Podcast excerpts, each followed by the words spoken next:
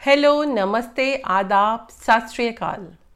आप सबका स्वागत है मेरे पॉडकास्ट जज्बातों का जंक्शन में, जो है मेरा, आपका और सभी का, जहाँ अलग अलग जज्बातों के रंग से भरा हुआ होगा हर एपिसोड। मेरा नाम आकांक्षा है और मैं कहानियाँ सुनाती हूँ। जज्बातों का जंक्शन में हर हफ़्ते लेकर आती हूँ, साहित्य के पन्नों से निकाल कर कुछ चुनिंदा कहानियाँ, कविताएँ या नज्में। Where the mind is without fear and the head is held high where knowledge is free where the world has not been broken up into fragments by narrow domestic walls ये पंक्तियाँ सुनकर आपको शायद कुछ याद आ गया होगा। जी मैं बात कर रही हूँ साहित्य में अभूतपूर्व योगदान के लिए नोबेल पुरस्कार से सम्मानित रविंद्रनाथ टैगोर जी की। रविंद्रनाथ टैगोर का जन्म कोलकाता में 7 मई 1861 को हुआ। एक अद्भुत लेखक, कवि, नाटककार, संगीतकार और चित्रकार, जिन्हें हम गुरुदेव के नाम से भी जानते हैं। बांग्ला साहित्य के माध्यम से भारतीय सांस्कृतिक चेतना में नई जान फूकने वाले युग दृष्टा वे ही थे। बचपन से ही उनकी कविता, छंद और भाषा में अद्भुत प्रतिभा का आभास लोगों को मिलने लगा था। उन्होंने अपनी पहली कविता आठ वर्ष की आयु में लिखी थी और सन 1877 में केवल 16 वर्ष की आयु में उनकी प्रथम लघु कथा प्रकाशित हुई थी। टैगोर ने अपने जीवन में कई उपन्यास, निबंध लघु कथाएँ यात्रा वृतांत, नाटक और अनेक गाने भी लिखे हैं। वे एशिया के प्रथम नोबेल पुरस्कार सम्मानित व्यक्ति हैं और वे ही एकमात्र कवि हैं जिनकी दो रचनाएँ दो देशों का राष्ट्रगान बन गईं। भारत का राष्ट्रगान जनगणमन और बांग्लादेश का राष्ट्रगान आमार शोनार बांग्ला। ये दोनों गुरुदेव की ही रचनाएँ हैं। आपको शायद ये पता ना हो, उन्हें किंग जॉर्ज फिफ्थ ने नाइटहुड की पदवी से सम्मानित किया था। परंतु 1919 में जलियांवाला बाग हत्याकांड के विरोध में उन्होंने ये उपाधि लौटा दी थी। एक अभूतपूर्व प्रतिभा के मालिक, एक बेजोड़ इंसान और कलाकार। हमें 7 अगस्त 1941 को करीबन 80 साल की उम्र में अलविदा कह गए। रविंद्रनाथ टैगोर की कहानियों में से एक चुनिंदा कहानी आज मैं आप लोगों के लिए लेकर आई हूँ। ये मुझे बहुत पसंद है। उम्मीद है आपको भी पसंद आएगी। कहानी का शीर्षक है काबुली वाला।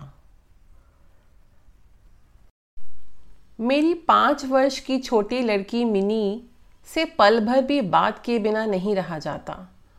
दुनिया में आने के बाद भाषा सीखने में उसने सिर्फ़ एक ही वर्ष लगाया होगा।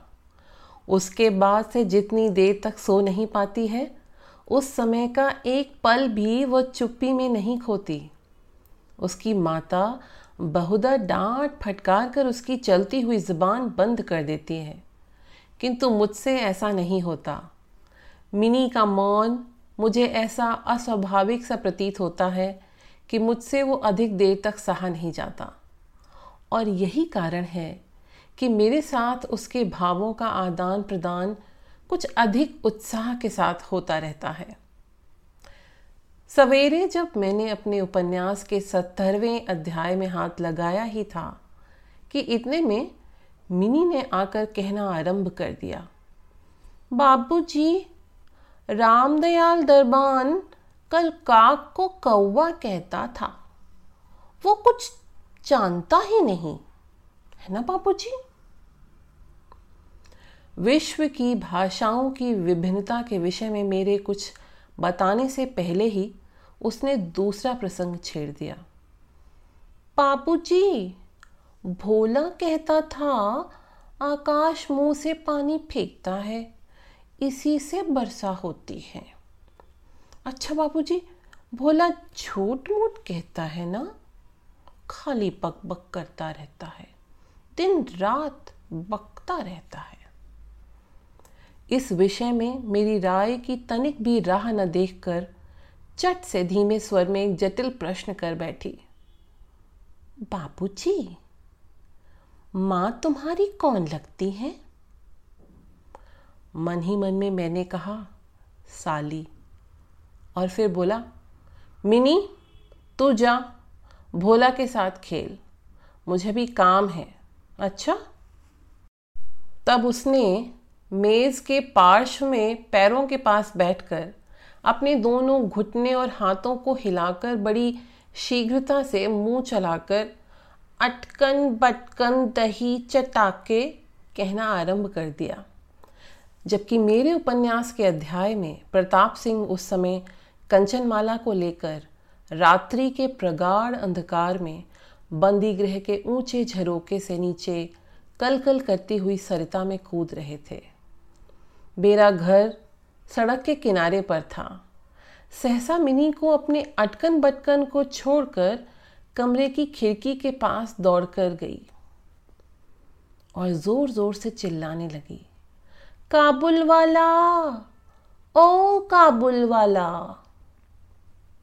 मैले कुचैले ढीले कपड़े पहने, सिर पर कुल्ला रखे, उस पर साफा बांधे, कंधे पर सूखे फलों की मैली झोली लटकाए, हाथ में चमन के अंगूरों की कुछ पिटारियाँ लिए।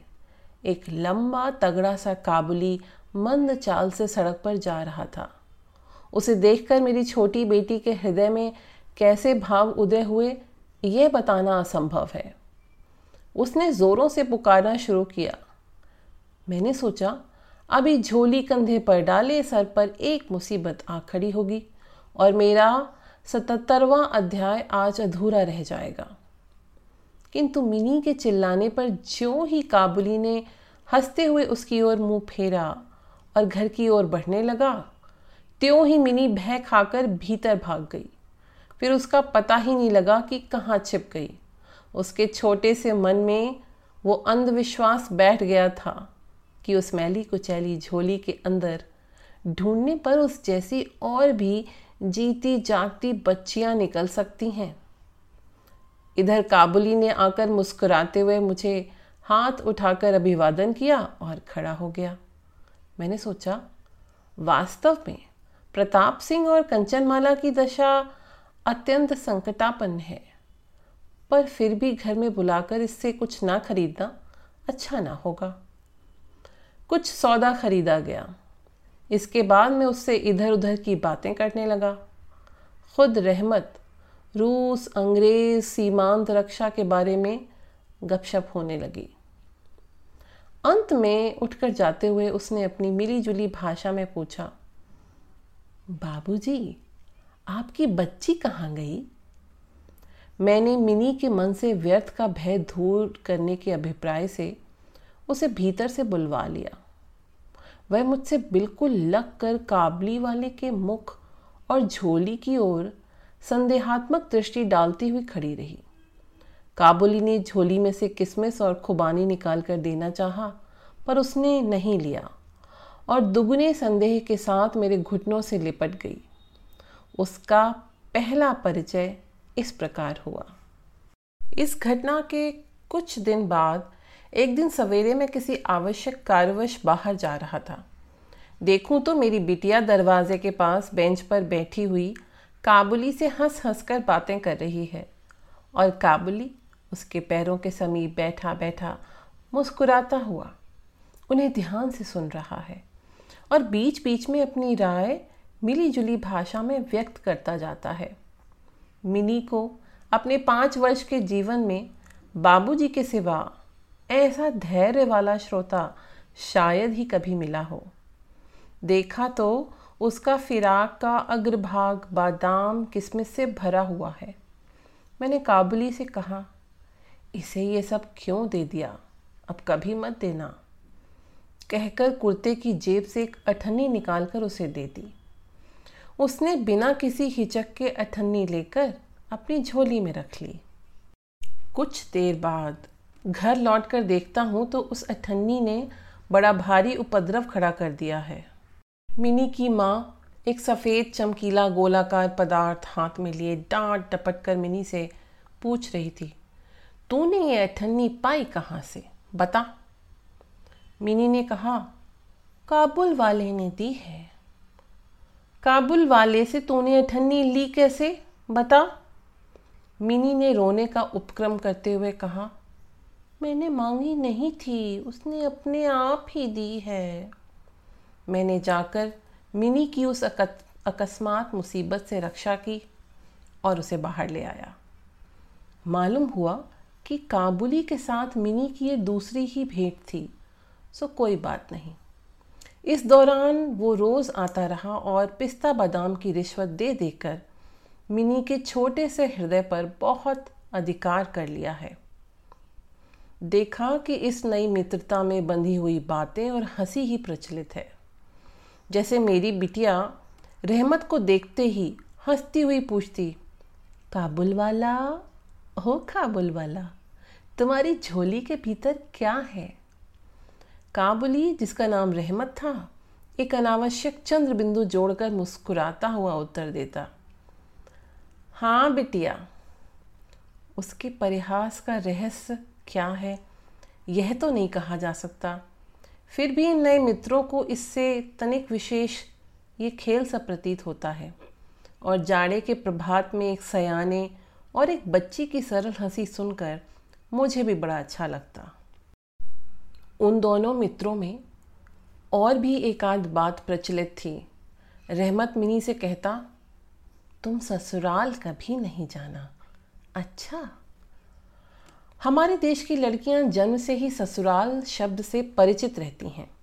किंतु हम लोग तनिक कुछ नई रोशनी के होने के कारण तनिक सी बच्ची को ससुराल के विषय में विशेष ज्ञानी नहीं बना सके थे। अतः रहमत का अनुरोध वह स्पष्ट रूप से नहीं समझ पाती थी। इस पर भी किसी बात का उत्तर दिए बिना चुप रहना उसके स्वभाव के बिल्कुल ही विरुद्ध था। उल्टे वो रहमत से पूछती तुम ससुराल जाओगे? रहमत काल्पनिक ससुर के लिए अपना ज़बरदस्त घूसा तान कर कहता, हम ससुर को मारेगा। सुनकर मिनी ससुर नामक किसी अनजाने जीव की दुर्व्यवस्था की कल्पना करके खूब हंसती। देखते देखते जाड़े की सुहावनी ऋतु आ गई। पूर्व युग में इसी समय राजा लोग दिग्विजय के लिए कूच करते थे। मैं कलकत्ता छोड़कर कभी नहीं गया। शायद इसीलिए मेरा मन ब्रह्मांड में घूमा करता है। यानी मैं अपने घर में ही चिर प्रवासी हूँ। बाहरी ब्रह्मांड के लिए मेरा मन सर्वदा आतुर रहता है। किसी विदेशी का नाम आगे आते ही मेरा मन वहीं की उड़ान लगाने लगता है। इसी प्रकार किसी विदेशी को देखते ही तत्काल मेरा मन सरिता पर्वत बीहड़ वन के बीच में एक कुटीर का दृश्य देखने लगता है और एक उल्लासपूर्ण स्वतंत्र जीवन यात्रा की बात कल्पना में जाग उठती है। इधर देखा तो मैं ऐसी प्रकृति का प्राणी हूँ जिसका अपना घर छोड़कर बाहर निकलने में सिर कटता है। यही कारण है कि सवेरे के समय अपने छोटे से कमरे में मेज़ के सामने बैठकर उस काबुली से गपशप लड़ाकर बहुत कुछ भ्रमण का काम निकाल लिया करता हूँ। मेरे सामने काबुल का पूरा चित्र खिंच जाता है। दोनों ओर ऊबड़ खाबड़, लाल लाल ऊँचे दुर्गम पर्वत हैं और रेगिस्तानी मार्ग। उन पर लदे हुए ऊँटों की कतार जा रही है। ऊँचे ऊँचे साफे बांधे हुए सौदागर और यात्री कुछ ऊँट की सवारी पर हैं तो कुछ पैदल ही जा रहे हैं। किन्हीं के हाथों में बर्छा है तो कोई बाबा आदम के ज़माने की पुरानी बंदूक थामे हुए हैं। बादलों की भयानक गर्जन के स्वर में काबुली लोग अपनी मिली जुली भाषा में अपने देश की बातें कर रहे हैं। मिनी की माँ बड़ी वहमी तबीयत की है। राह में किसी प्रकार का शोरगुल हुआ नहीं कि उसने समझ लिया कि संसार भर के सारे मस्त शराबी हमारे ही घर की ओर दौड़े आ रहे हैं। उसके विचारों में ये दुनिया इस छोर से उस छोर तक चोर, डकैत, मस्त शराबी, सांप, बाघ, रोगों, मलेरिया, तिलचट्टे और अंग्रेज़ों से भरी पड़ी है। इतने दिन हुए इस दुनिया में रहते हुए भी उसके मन का यह रोग दूर नहीं हुआ। रहमत काबुली की ओर से भी वो पूरी तरह निश्चिंत नहीं थी। उस पर विशेष नज़र रखने के लिए मुझे बार बार अनुरोध करती रहती। जब मैं उसके शक को परिहास का आवरण से ढकना चाहता तो मुझसे एक साथ कई प्रश्न पूछ बैठती। क्या कभी किसी का लड़का नहीं चुराया गया? क्या काबुल में गुलाम नहीं बिकते? क्या एक लंबे तगड़े काबुली के लिए एक छोटे बच्चे का उठा ले जाना असंभव है? इत्यादि। मुझे मानना पड़ता कि यह बात नितांत असंभव हो सो बात नहीं, पर भरोसे के काबिल नहीं। भरोसा करने की शक्ति सब में समान नहीं होती। अतः मिनी की माँ के मन में भय ही रह गया, लेकिन केवल इसीलिए बिना किसी दोष के रहमत को अपने घर में आने से मना ना कर सका। हर वर्ष रहमत माघ मास में लगभग अपने देश लौट जाता है। इस समय वह अपने व्यापारियों से रुपया पैसा वसूल करने में तल्लीन रहता है। उसे घर घर दुकान दुकान घूमना पड़ता है। फिर भी मिनी से उसकी भेंट एक बार अवश्य हो जाती है। देखने में तो ऐसा प्रतीत होता है कि दोनों के मध्य किसी षड्यंत्र का श्री गणेश हो रहा है। जिस दिन वो सवेरे नहीं आ पाता, उस दिन देखूँ तो वो संध्या को हाजिर है। अंधेरे में, घर के कोने में उस ढीले, ढाले जामा पजामा पहने झोली वाले लंबे तगड़े आदमी को देखकर सचमुच ही मन में अचानक भय सा पैदा होता है। लेकिन जब देखता हूँ कि मिनी ओ काबुल वाला पुकारती हुई हंसती हंसती दौड़ी आती है और दो भिन्न भिन्न आयु के मित्रों में वही पुराना हास परिहास चलने लगता है, तब मेरा सारा हृदय खुशी से नाच उठता है। एक दिन सवेरे में अपने छोटे कमरे में बैठा हुआ नई पुस्तक के प्रूफ को देख रहा था। जाड़ा विदा होने से पूर्व आज दो तीन दिन खूब जोरों से अपना प्रकोप दिखा रहा है। जिधर देखो, उधर उस जाड़े की ही चर्चा है। ऐसे जाले पाड़े में, खिड़की में से सवेरे की धूप मेज़ के नीचे मेरे पैरों पर आ पड़ी। उसकी गर्मी मुझे अच्छी प्रतीत होने लगी। लगभग आठ बजे का समय होगा। सिर से मफलर लपेटे ऊषा चरण सवेरे की सैर करके घर की ओर लौट रहे थे। ठीक इसी समय राह में एक बड़े ज़ोर का शोर सुनाई दिया। देखूँ तो अपने उस रहमत को दो सिपाही बांधे लिए जा रहे हैं। उनके पीछे बहुत से तमाशाई बच्चों का झुंड चला आ रहा है। रहमत के ढीले ढाले कुर्ते पर खून के दाग हैं और एक सिपाही एक हाथ में खून से लथपथ भरा छुरा लिए हुए है। मैंने द्वार से बाहर निकाल कर निकल कर सिपाही को रोक लिया। पूछा क्या बात है? कुछ सिपाही से और कुछ रहमत से सुना कि हमारे एक पड़ोसी ने रहमत से रामपुरी चादर खरीदी थी। उसके कुछ रुपए उसकी ओर बाकी थे, जिन्हें देने से उसने साफ़ इनकार कर दिया। बस इसी पर दोनों में बात बढ़ गई और रहमत ने छुरा निकाल कर घोंप दिया। रहमत उस छोटे बेईमान आदमी के लिए भिन्न भिन्न प्रकार के अपशब्द सुना रहा था। इतने में काबुल वाला, ओ काबुल वाला पुकारती हुई मिनी घर से निकल आई। रहमत का चेहरा क्षण भर में कौतुक हास्य से चमक उठा। उसके कंधे पर आज झोली नहीं थी। अतः झोली के बारे में दोनों मित्रों की अभ्यस्त आलोचना न चल सकी।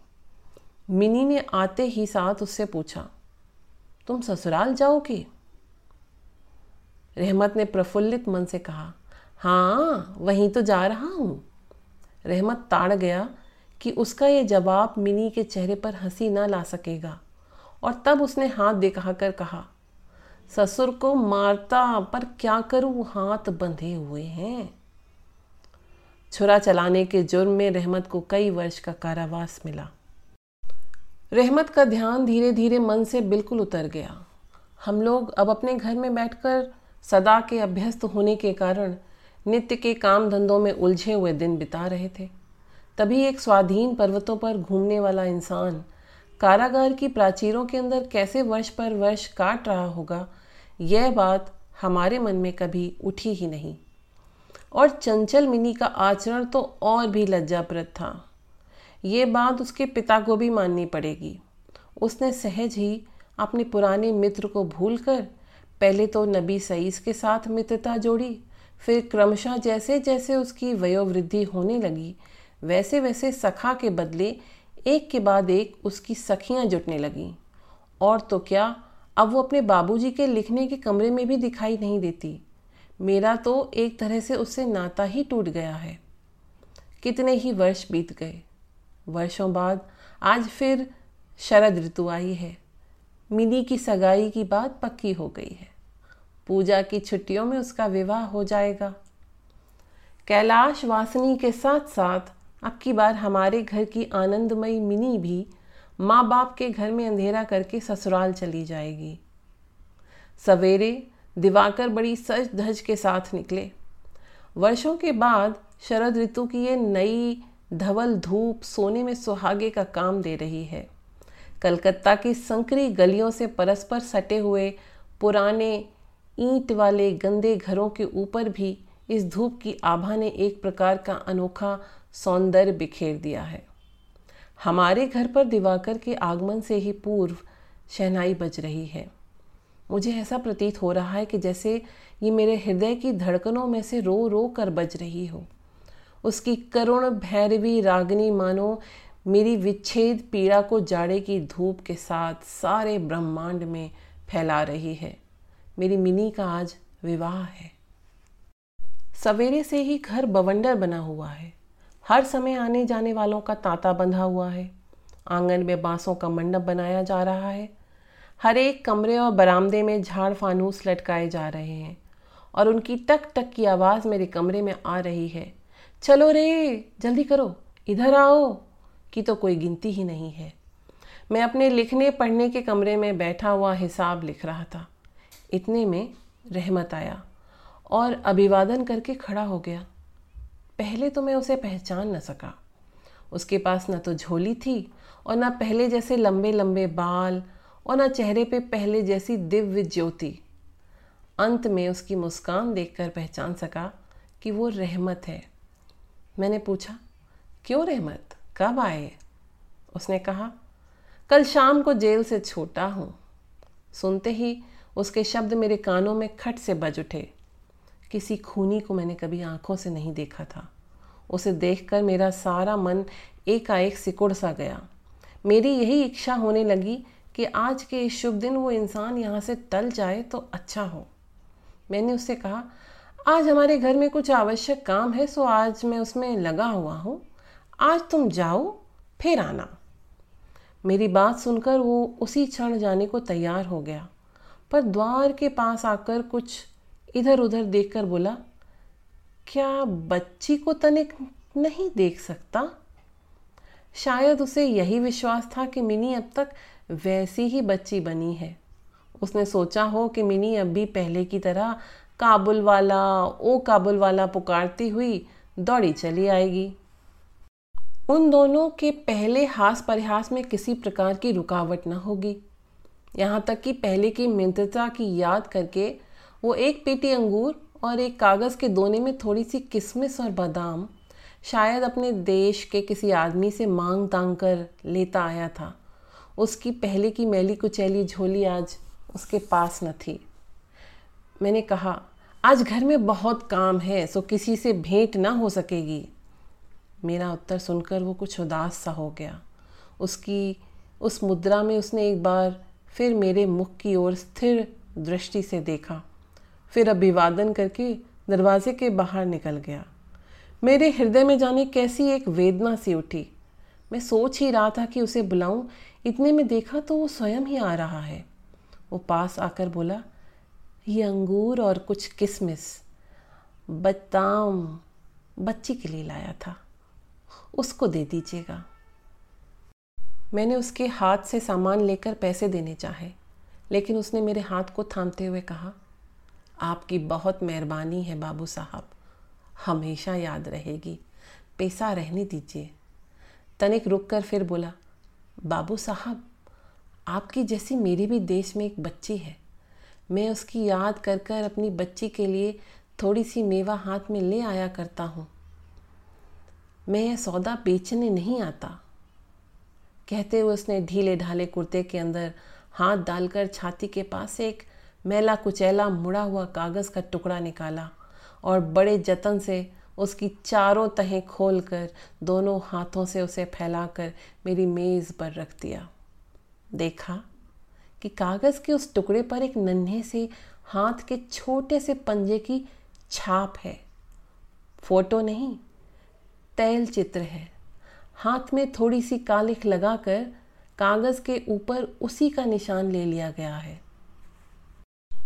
अपनी बेटी के इस स्मृति पत्र को छाती से लगाकर रहमत हर वर्ष कलकत्ता के गली कूचों में सौदा बेचने के लिए आता है और तब वो कालिक चित्र मानो उसकी बच्ची के हाथ का कोमल स्पर्श, उसके बिछड़े हुए विशाल वक्ष तल में अमृत उड़ेलता रहता है। उसे देखकर मेरी आँखें भर आईं।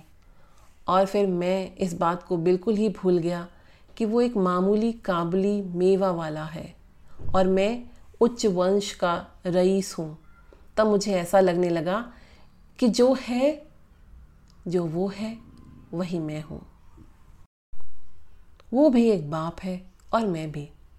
उसकी पर्वत वासनी छोटी बच्ची की निशानी मेरी ही मिनी की याद दिलाती है। मैंने तत्काल ही मिनी को बाहर बुलवाया। हालाँकि इस पर अंदर घर में आपत्ति की गई, पर मैंने उस पर कुछ भी ध्यान नहीं दिया। विवाह के वस्त्रों और अलंकारों में लिपटी हुई बेचारी मिनी मारे लज्जा के सिकड़ी हुई सी मेरे पास आकर खड़ी हो गई।